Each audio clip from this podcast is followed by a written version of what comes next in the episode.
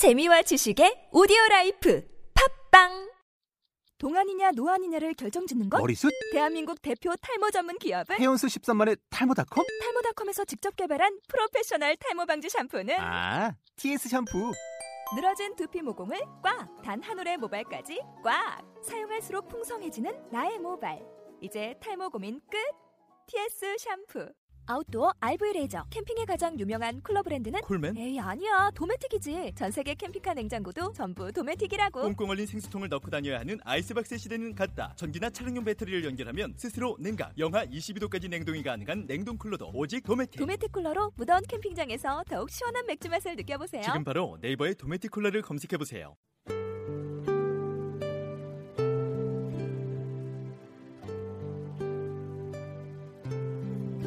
이번 시간에는 룻기 2장 8절로 16절 말씀을 가지고 살펴볼까 합니다. 오늘의 주제는 운명의 만남입니다. 보아스를 만나다 인생의 행복과 불행을 흥망과 성세를 좌우하는 가장 중요한 요소는 무엇일까요? 그것은 바로 만남입니다. 아무리 예쁘고 명문대학을 나오고 재능이 뛰어나도 특히 여자는 남자 한 번 잘못 만나면 인생을 망치게 되어 있습니다. 한 번의 잘못된 만남이 한 사람의 인생을 파멸로 몰아넣기도 합니다. 이처럼 만남은 우리 인생에 있어서 결정적인 변화를 일으킵니다. 마침내 룩과 보아스가 만났습니다. 우연히 이삭을 죽기 위해 밭을 찾았는데 그곳이 보아스의 밭이었고 마침 그때 보아스가 그 밭으로 내려왔습니다. 이 두 사람의 만남은 운명적이요 결정적인 만남이었습니다. 한 사람은 부유하고 한 사람은 가난합니다. 2장 1절에 의하면 그는 유력한 자입니다.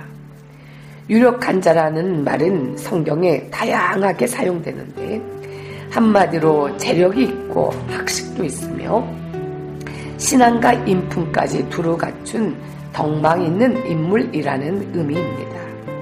그는 신앙적으로 사회적으로 존경을 받는 인물이었습니다. 그러니 룩과 보아스의 만남은 전혀 어울리지 않는 것이었습니다.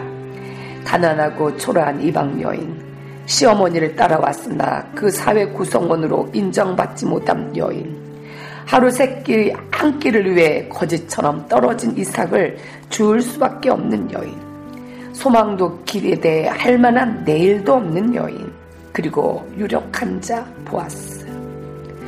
룻은 가치를 인정받지를 못한 존재였습니다. 종이 쪽지 같고 버려진 휴지 조각 같은 그녀에게 상상할 수 없는 은혜가 임하였습니다.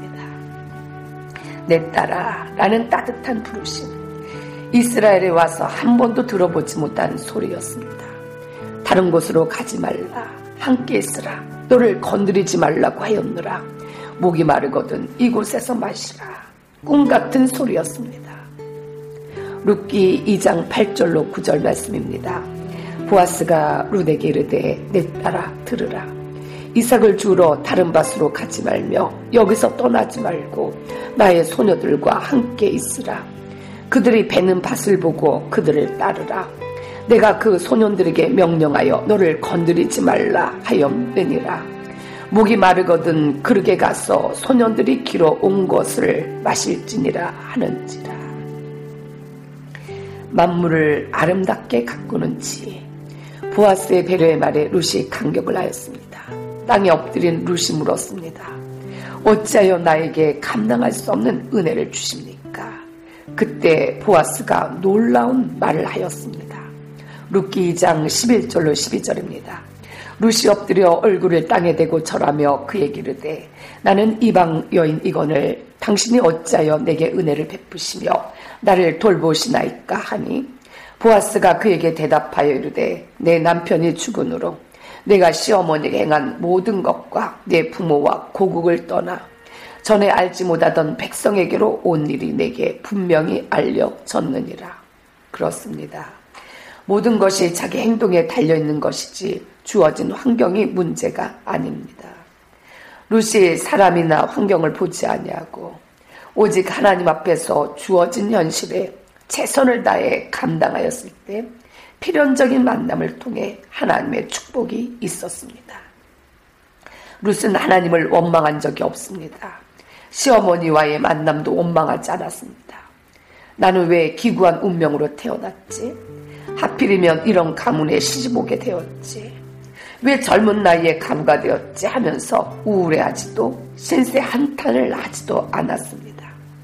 오히려 그녀의 남편이 죽었는데도 시어머니를 따라 나서며 봉양을 하였습니다.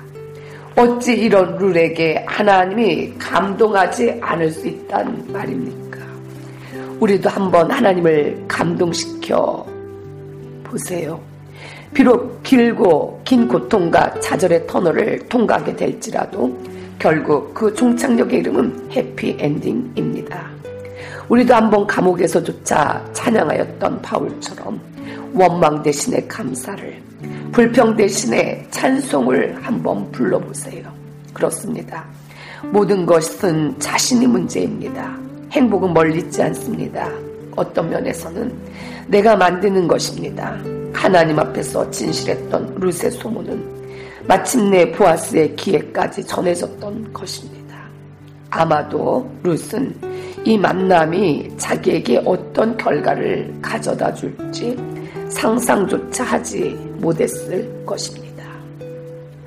나는 언제나 견딘다. 프랑스의 정치가 라발 수상은 조심성과 민첩한 행동 그리고 대담한 정치적 센스를 가지고 있는 것으로 유명합니다. 그런데 이 이외에도 다른 기질이 그에게 있는데 그의 강인한 집착성은 모르는 사람들이 없을 정도였습니다. 어느 때 라발이 연설하고 있던 어떤 정치적 모임에서 참석자 중 한 사람이 뜸에 뽕 끈기 있게 견뎌라 하고 외쳤습니다. 그러자 그는 나는 언제나 견딘다 라고 힘차게 대답했습니다. 이렇게 끈기 있게 기다리는 곳에 주님의 응답이 있습니다. 오늘 자신에게 외쳐보십시오. 그분이 찾아오실 때가 있다. 주의 깊게 살피라. 기회는 자주 오는 것이 아니다. 찾아오신 그분을 감동시켜 보아라. 세상이 달라진다. 여기까지 준총 목사와 함께하는 영성 산책 시간이었습니다. 다음 시간까지 주님 안에서 평안하십시오.